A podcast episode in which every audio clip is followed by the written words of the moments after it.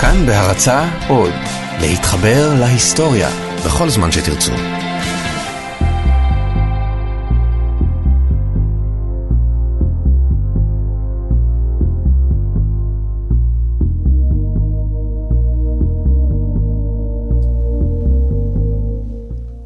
היי, אני ערן מנהר ואתם על מנהר הזמן. מדי פרק אנחנו מספרים לכם על מקרה שקרה בעבר מזווית שכנראה עוד לא הכרתם. והפעם, מוזיקה. פרק מיוחד בשיתוף האורחים המוזיקליים של כאן 88, שסיפרו לנו את הסיפורים האהובים עליהם מאחורי השירים. ההיסטוריה יודעת לספר סיפורים נפלאים, אבל היא גם יודעת לשיר אותם. יש כל כך הרבה סיפורים על שירים, על זמרים, על מלחינים, סיפורים על מפיקים ועל נגנים, על מילים ועל אולפנים. יש שירים שאתם בטוח מכירים, אבל לא היה לכם מושג למשל מה הסיפור שלהם, מאיפה הם הגיעו, איך הם נוצרו. רוני ידידיה סיפר לנו על שיתוף פעולה מוזיקלי די מוזר שהוביל להקלטת אלבום שלוש פעמים על ידי שלושה הרכבים שונים.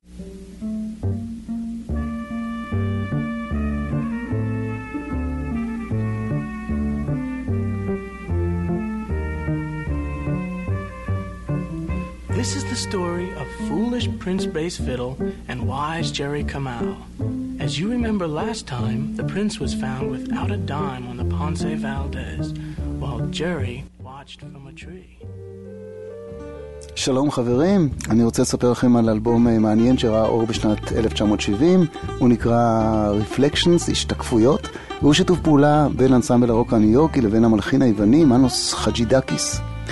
אנסמבל הרוק הניו יורקי נוסד בשנת 1968 והתאפיין בשילוב של מוזיקת רוק עם אלמנטים של מוזיקה קלאסית ברוקית. הדבר בא לידי ביטוי בכלי הנגינה הברוקיים שהשתלבו בהרכב, חלילים, צ'מבולו וכדומה, וגם בשילוב או ציטוט של קטעים של באך בשירים, בשירי הרוק שלהם. מנוס חג'ידקיס, המלחין היווני המפורסם שכתב מוזיקה לסרטים ועבד עם זמרים רבים, הגיע לניו יורק בשנת 1966. חג'ידקיס נאלץ לגלות מארצו בגלל הדיקטטורה הצבאית שהשתלטה אז על יוון. הוא שהה שם כשש שנים בניו יורק, הלחין שם יצירות רבות. יום אחד קיבל טלפון ממפיק סרטים שביקש ממנו לכתוב מוזיקה לסרט בשם השתקפויות.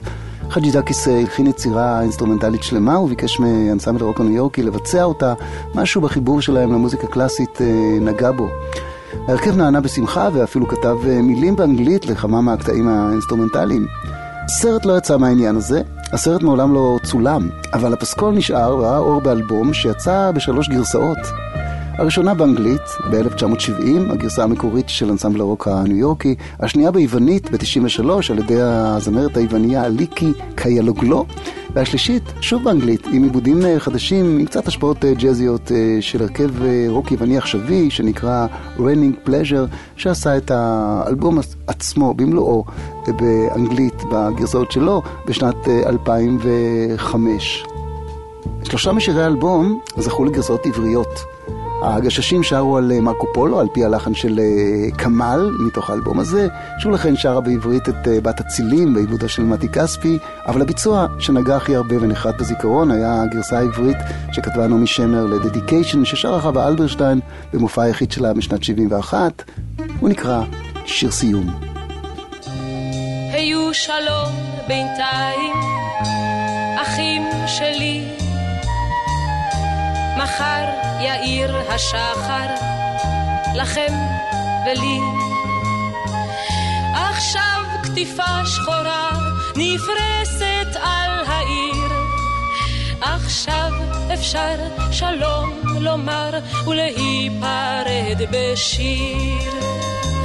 לי לא אכפת,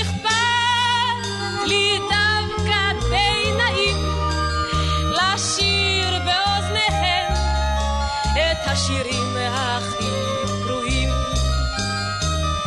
ולהתייצב לי בפני האלוהים עם שתי גומות של חן ועם שישה מיתרים קרועים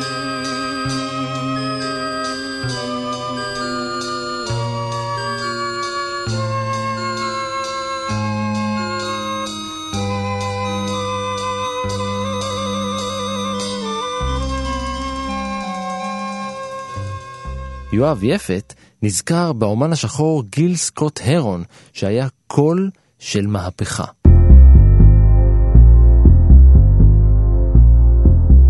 ניו יורק, קיץ 1970. בפינה של שדרות לנוקס ורחוב 125, במועדון קטן, מופיע גיל סקוט הרון, איש צעיר, בן 21, שחור שגדל בברונקס. בקול נעים ובטון רגוע הוא מציג את עצמו ושותפיו לבמה, שני נגני קונגה, ואת השיר הראשון שיבצעו, The Revolution will not be televised.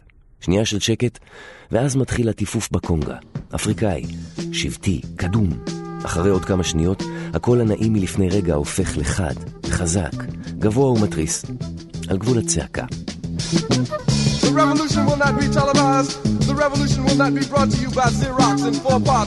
המהפכה לא תשודר בטלוויזיה, אך המהפכה תהיה בחי. באורח אירוני, המהפכה ההדרגתית בארצות הברית, שבזכותה ישב נשיא שחור בבית הלבן, קרתה גם בגלל דימויים טלוויזיוניים שפומפמו בלי סוף. התסכול, הכעס והכאב על מצב השחורים בחברה האמריקאית מתחיל לנבוע מתוך האיש הצעיר הזה, גיל סקוט הרון. בהמשך ההופעה בשיר "Whitey on the Moon" הוא מדבר על הניגוד בין נחיתת החללית אפולו על הירח, רק שנה קודם לכן, לבין העובדה שחולדות נושכות את אחותו נל בבית, בדיור הציבורי שנתנה המדינה, בפרוג'קטס. את השורה שחותמת את השיר נתנה אימא שלו. אני חושבת שאשלח את החשבונות מהרופא בדואר אוויר ישר אל הלבנבן שעל הירח. אבל לא כל ההופעה והאלבום שבא בעקבותיה היו שירה מדוברת, spoken word. לקראת הסוף התיישב גיל סקוטרון ליד הפסנתר ושר שלושה שירים. המרגש שבהם לטעמי, Who will pay reparations on my soul? מי ישלם פיצויים עבור הנשמה שלי?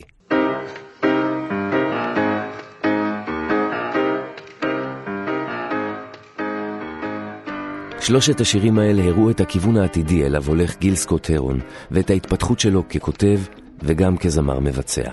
לאורך שנות ה-70 וה-80 הוציא יחד עם שותפו המוזיקאי בריאן ג'קסון שורה של אלבומים מעולים, שבמוזיקה נעים בין סול, פאנק וג'אז, ובכתיבה נעים בין האישי לחברתי. סמים ואלכוהול, אותם צרח גיל סקוט הרון לאורך רוב הקריירה שלו, משטר האפרטהייד בדרום אפריקה, הסכנות שבנשק גרעיני, והחברה האמריקאית, גם השחורה, הרקובה בדרך כלל. Small Talk at 125th and Lenox הוא אלבום מורכב שמבוצע בפשטות, בקולו הנפלא של איש פשוט, שהפך לאומן צנוע ונהדר, שפיו וליבו תמיד היו שווים. אומן שאני מאוד מאוד אוהב, גיל סקוט הרון. Who will pay reparations on my soul?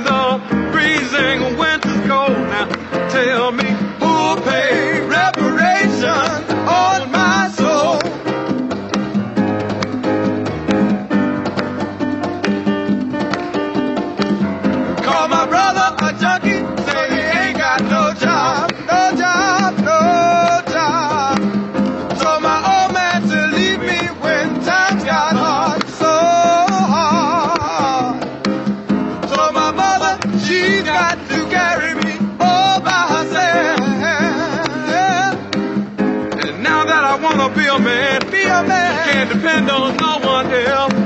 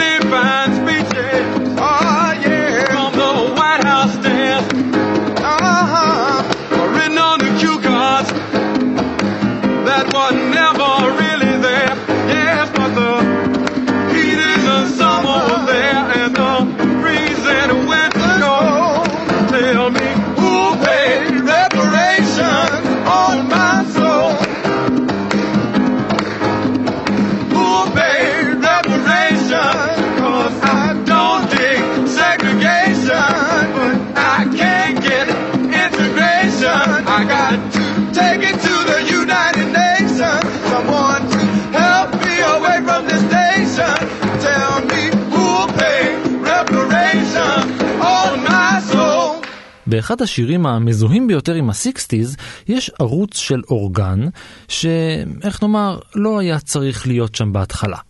תומר מולביטזון מספר על החלטה אחת שקיבל בוב דילן, ששינתה את פני הדור.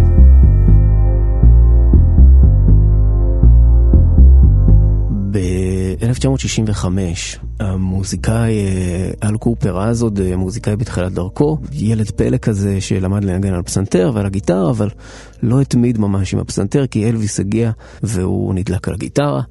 אה, אז הוא זנח את הפסנתר וניסה לעבוד כנגן אולפנים בניו יורק, בברודווי, איפה שהיו כל חברות התקליטים, מה שנקרא טין פן אלי. הוא מלחין כמה שירים וצובר לעצמו שם כחלק מצוות כותבי שירים, ואז מגיעים הביטלס. ומגיע מריחואנה, ומגיע בוב דילן. How many roads must a man walk down before you call him a man? והכל מתחיל להשתנות, הוא מפתח איזה אלטר איגו כמוזיקאי אה, פולק, מתחיל להופיע במועדוני פולק, לשיר שירים של דילן, מתחיל להיות אובססיבי לדילן, לכתוב כמו דילן, וכחלק מהתהליך הזה, הוא מתחיל להציק לתום ווילסון. תום ווילסון היה המפיק של בוב דילן באולפני קולומביה. קופר רצה להקליט אצלו. אלא שתום ווילסון לא ממש מתלהב מהמוזיקה שלו, הוא כן מתלהב מהבחור, כאיש שיחה, כחבר, והם הופכים למכרים. מנהלים שיחות על מוזיקה. ווילסון אפילו מתייעץ איתו, משמיע לו חומרים מוקדמים של דילן לפני שהם יוצאים. אבל לא, לא, לא מתייחס אליו כמוזיקאי של ממש, עד שיום אחד הוא מזמין את קופר כאורח, כצופה מן הצד, להקלטות של בוב דילן. עכשיו דילן, באותו זמן, שובר את הראש על איזה שיר שהוא פשוט לא מצליח לפצח. שיר יחסית מאוד ארוך, יחסית לתקופה, ויחסית בכלל עוד אז לדילן, ומה שקופר עושה זה להגיע לפני כולם באולפן ההקלטות ולהתעלם מכך שהוא זמן כאורח. הוא מתיישב, פותח את הגיטרה, מתחבר, וכשהנגנים מתחילים להגיע, הם לא מסתכלים עליו מוזר כי הוא, הוא מוכר להם כנגן אולפנים. אבל אז דילן נכנס.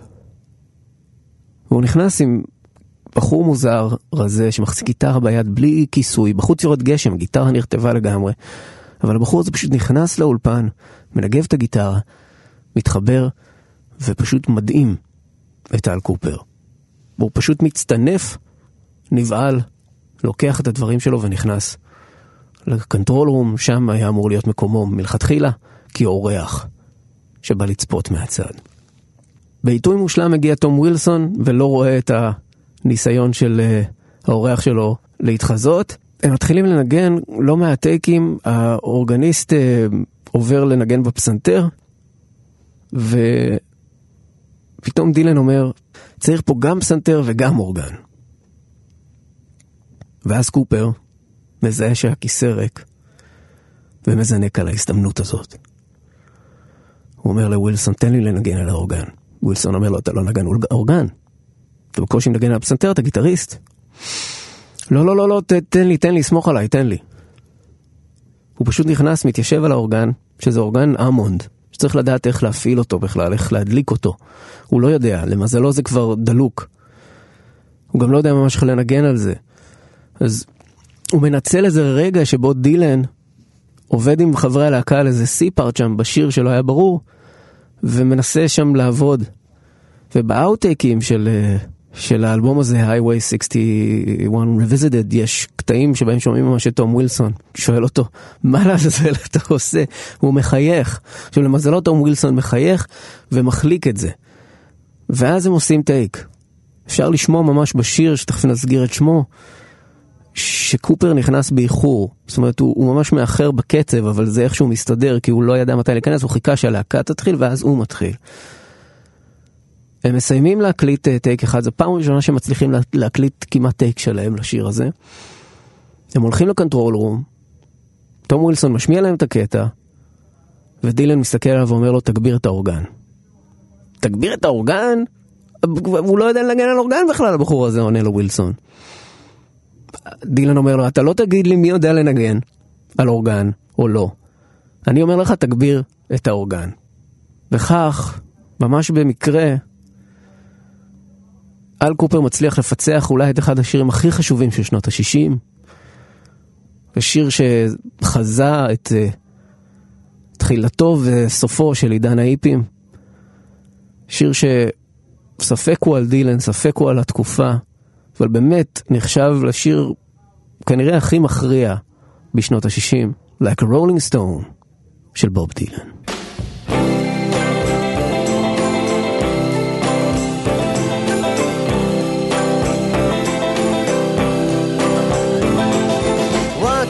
Time you dressed so fine. Threw the bumps of dime in your prime. Then you People call, say beware doll You're bound to fall, you thought they were all Kidding you. You used to laugh about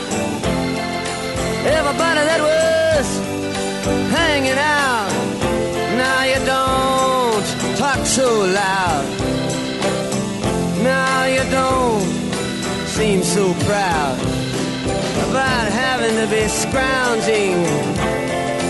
Your next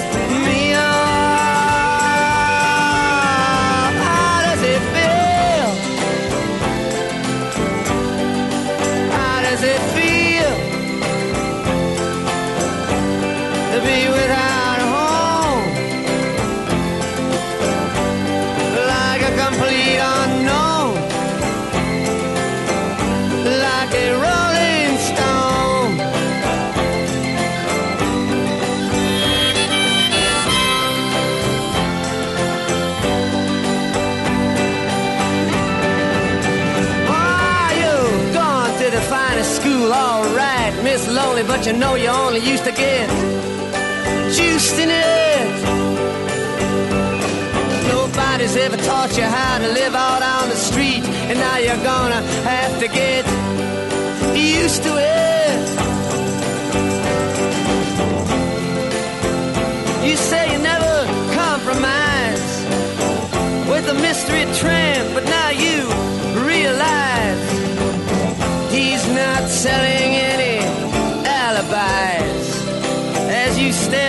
the vacuum of his eyes and say, Do you want to make a deal?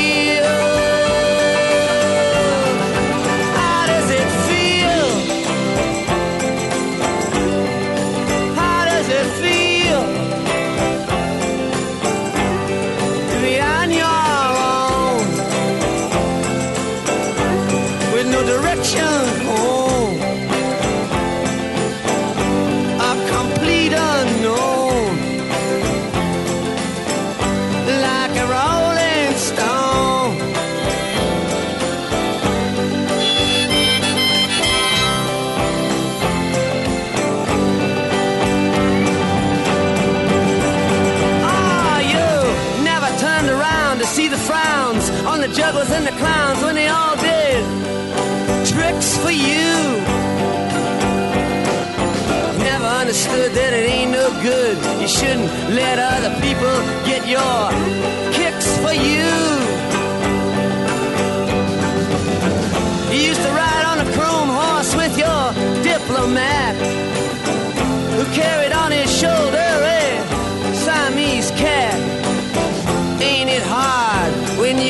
you discover that he really wasn't where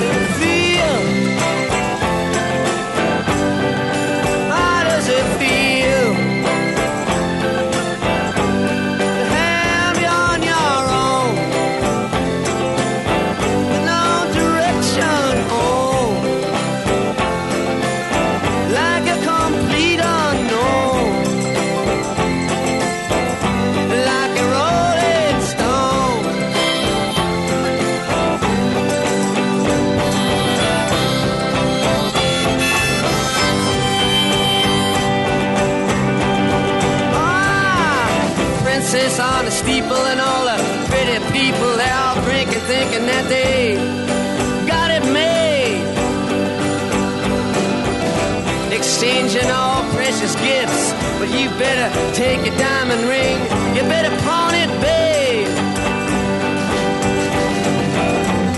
You used to be so amused at Napoleon in rags and the language that he used. Go to him now, he calls you, you can't refuse. When you ain't got nothing, you got nothing to lose. You're now, you got no secrets to conceal.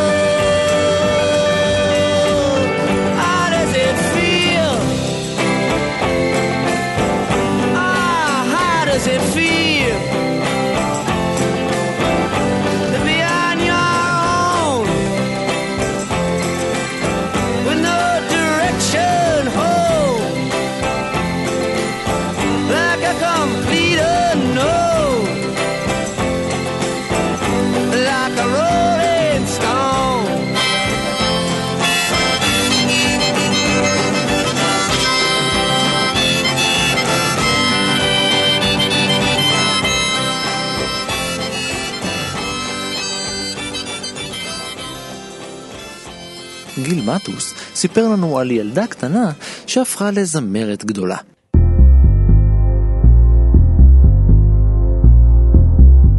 להקת הסטייפל סינגרס החלה את דרכה בשנות ה-40 והופיעה בכנסיות בשיקגו. תוך שנים ספורות היא הוציאה את הגוספל מהכנסייה והנגישה אותו להמונים.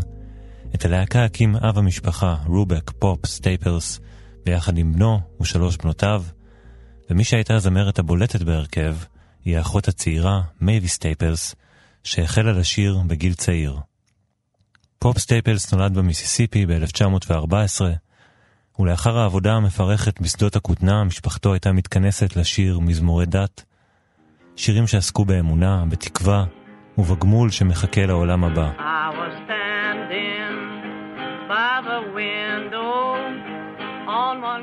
אך פופ נחשף גם לצלילים אחרים במיסיסיפי באותן השנים. הוא שמע את הבלוז של צ'רלי פטון ושל האולין וולף, והוקסם ממנו. במשפחת סטייפלס הבלוז היה אסור.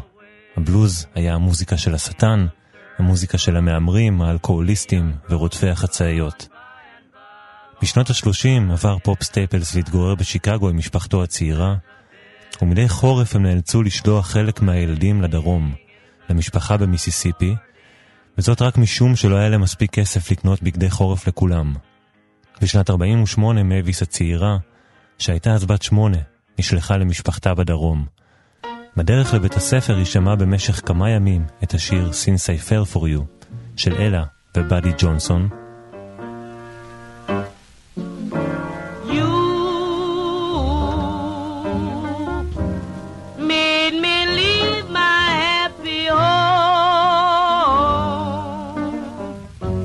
באחד הימים התקיימה תחרות שירה בבית הספר, ומייביס הצעירה ביצעה את השיר מול חבריה לכיתה שהריעו לה. לפתע היא ראתה את דוד שלה וחשבה שהוא הגיע להחמיא לה על שירתה. אך הוא גרר אותה הביתה אל סבתא שלה, ואמר לה מייביס שרה את הבלוז. סבתא של מייביס שלחה אותה החוצה להביא ענפים, והכתה אותה עם המקלות תוך כדי שהיא צועקת עליה You don't sing no blues. למחרת היא שלחה את מייביס לבית הספר עם חצאית קצרה, כדי שלכולם יראו מה קורה למי ששר את הבלוז במשפחת סטייפלס. רק כעבור שנים, בשנת 70, בגיל 30, מייביס הקליטה את אלבומה השני, ובאלבום הזה היא ביצעה את השיר Since I Fell For You. כשהוא יצא, היא קראה לסבתא שלה כדי להשמיע לה את השיר.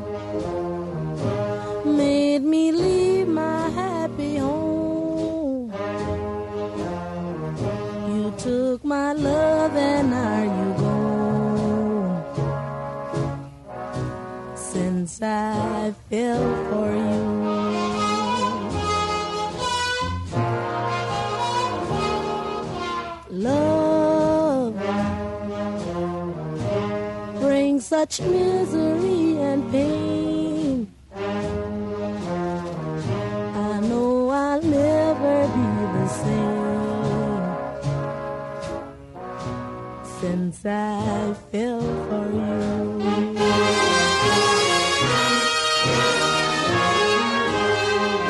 It's too sad, it's too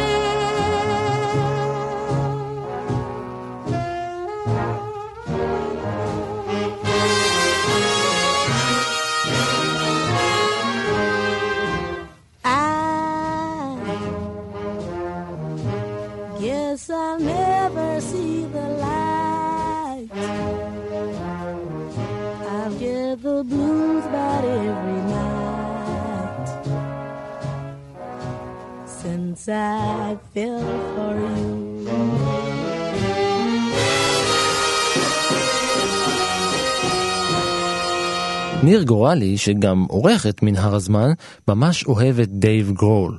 אז הוא סיפר לנו איך הוא נהיה דייב גרול. שאני אספר זה בעצם הסיפור על איך דייב גרול נהיה אחד האנשים הכי אה, מצליחים ומשפיעים אה, ברוקנרול.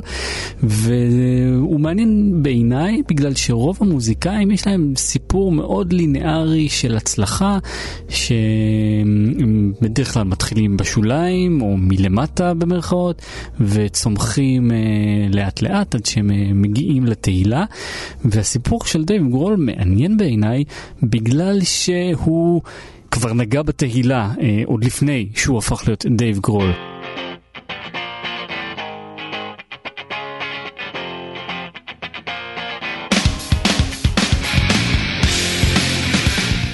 זה מתחיל בדיוק בחמישה באפריל 1994, היום שבו קורט קוביין, סולן להקת נירוונה, התאבד.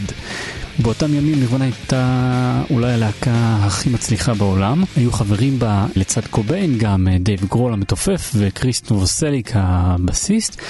ומיד אחרי המוות של קוביין, שכמובן אה, תקף את העולם בתדהמה, אז uh, חבריו ללהקה לא, לא כל כך ידעו מה לעשות עם עצמם. הם במיוחד ידעו שנירוונה לא תהיה יותר. Um, אולי מובן מאליו, אבל uh, לא תמיד. Um, כשמוזיקאים או חברי להקה צריכים uh, uh, להתמודד, עם אובדן של אחד החברים, אפילו אם מדובר באובדן הסולן, שעוזב או מת, אז לפעמים ממשיכים הלאה, במיוחד כשמדובר בלהקה כל כך מצליחה כמו נירוונה.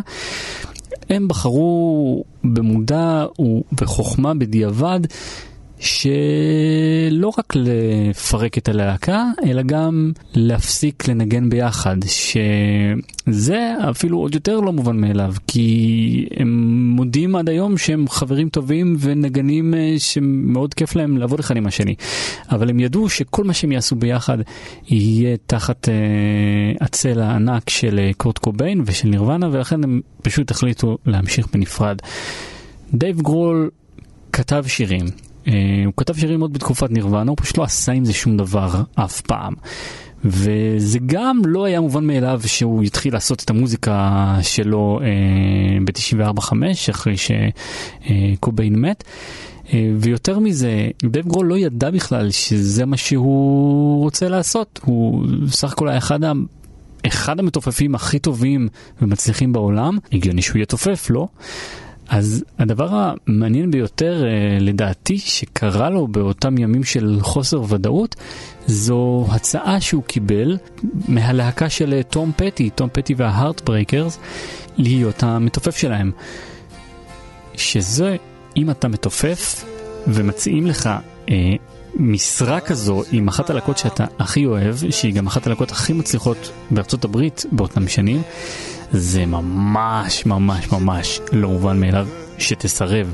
הוא אפילו התארח איתם אה, בהופעה בלתי אה, נשכחת אה, ב Saturday Night Live, וההצעה הייתה על השולחן. תום פטי רצה שהוא יהיה המתופף שלו, ודייב גרול עמד בפני צומת דרכים, האם לקחת את ההצעה ולהמשיך להיות המתופף הטוב בעולם בלהקה עובדת, מופיעה, מצליחה, שהוא גם מאוד אוהב, או לוותר על ההצעה הכל כך אה, משתלמת הזו, שיש מאחוריה בוודאי אה, תגמול אה, כספי וקרייריסטי גבוה, בשביל לעשות את המוזיקה שלך, שבאותו שלב אף אחד לא ידע אם היא שווה משהו, כולל הוא, אני מניח. הוא בחר באופציה השנייה והקליט את הדמואים שלו באולפן בסיאטל, הוא הקליט לבד, ניגן בכל הכלים אה, בעצמו, והוציא את אלבום הבכורה של פו פייטרז. אגב, הוא קרא לזה פו פייטרז, כי הוא לא רצה אה, להיות דייב גרול, הוא רצה להקים משהו חדש, שלא יהיה לו את המטען הכל כך כבד של נירוונה. והשאר היסטוריה.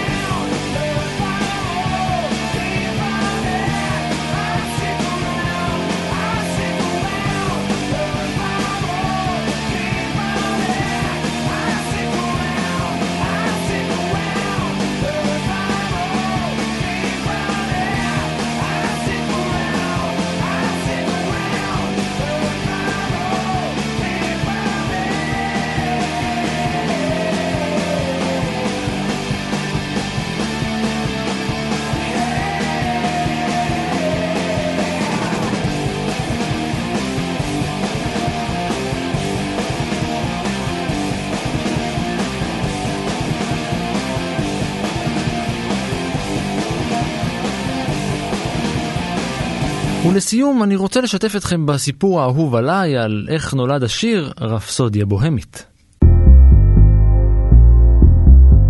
כששומעים את הסיפור המלא, אי אפשר שלא אה, להתגעגע, זאת המילה הכי מדויקת שאני יכול למצוא.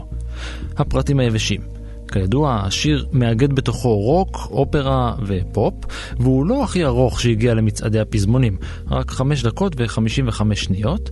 היי hey ג'וד ו-All Around the World למשל ארוכים ממנו. אבל אין הרבה שירים מעל 5 דקות שהשיגו הצלחה בזמן אוויר, וזה בעצם מה שמדגיש את הנדירות שלו.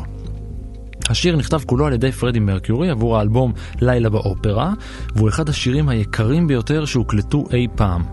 בכל מקרה הוא הסינגל היקר בזמנו. השתמשו בו ב-180 ערוצי שמע שונים, כשכל זה על קלטות אנלוגיות. מרקורי עצמו לא היה סגור על איך השיר הולך. רוי בייקר, המפיק וחבר קרוב, סיפר שהחלק האופראי של השיר לא נשמע בכלל כמו הכוונה המקורית של מרקורי, כי הם המשיכו ושינו אותו כל הזמן. כשהציג אותו לראשונה, מרקורי ניגן את השיר מההתחלה, ואז עצר ואמר, וכאן נכנסת האופרה. אז בייקר שמר 30 שניות של סרט הקלטה לחלק של האופרה, אבל אז הוא נאלץ להוסיף עוד ועוד חלקים, בגלל שלמרקיורי היה הרגל מוזר, להוסיף עוד גלילאו בכל פעם שהם הקליטו. זו הסיבה שהקלטת החלק האופראי של השיר לקחה חודש. בשנת 75 זה הזמן שלקח להקליט אלבום שלם. חברת התקליטים לא האמינה בשיר הזה בכלל. מנכ"ל החברה הקשיב לו ואמר, What the fuck is this? עותק של השיר גם נשלח לאלטון ג'ון, וכששמע אותו, הוא הגיב כך: are you fucking mad? חברת התקליטים החליטה להוציא שיר אחר כסינגל ראשון. האיש היחיד שחשב שהשיר גאוני היה חבר טוב של מרקיורי ושדר רדיו ידוע בשם קני אברט שהצהיר כי מדובר בלהיט מספר אחת של העשורים הבאים. לא ברור איך הוא קיבל עותק של הסינגל, למרות שלא קשה לנחש, הוא הבטיח לחברת התקליטים שלא להשמיע אותו בשידור בתוכניתו ברדיו הפופולרי בלונדון. אז הוא לא השמיע. הוא רק ניגן קטעים ממנו, ומיד עצר. הוא התנצל והודיע שהוא לא התכוון וזאת הייתה תקלה, אבל לאט לאט העניין בשיר הלך וגבר. מאזינים החלו להתקשר לתחנה ולדרוש את השיר. אברט הודיע בשידור כי אין לו אישור לכך. עד שלבסוף הוא התרצה וניגן את השיר. 14 פעם. ביומיים. אבל אברט לא ציין היכן ניתן להשיג את הסינגל.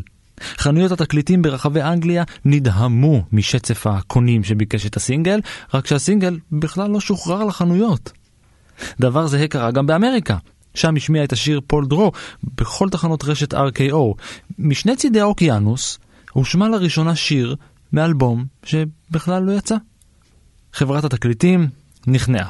ב-31 באוקטובר 75 היא שחררה את הסינגל, ורפסודיה בוהמית בילה תשעה שבועות במקום הראשון. תחזיתו של קני אברט התגשמה כאשר בשנת 2004 נכנס השיר להיכל התהילה של הגרמי.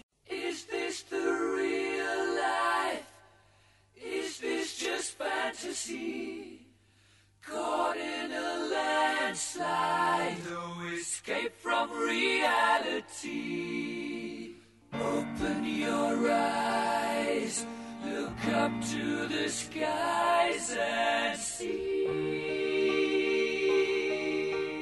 I'm just a poor boy. I need no sympathy. Because I'm easy come, easy go. Little high, little low.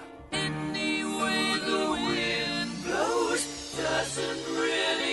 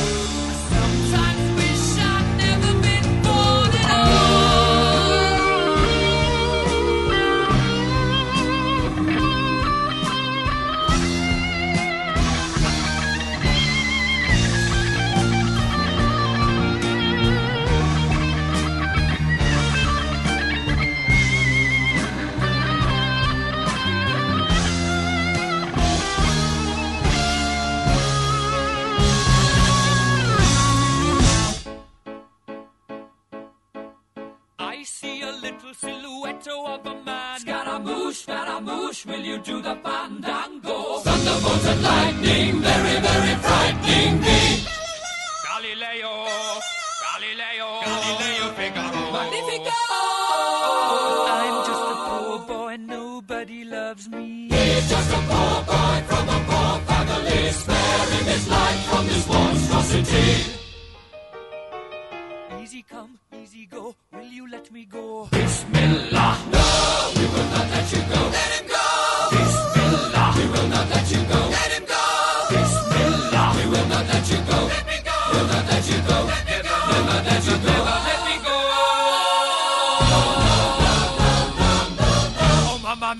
Mamma mia! Mamma mia, let me go! Beelzebub has a devil put aside for me, for me.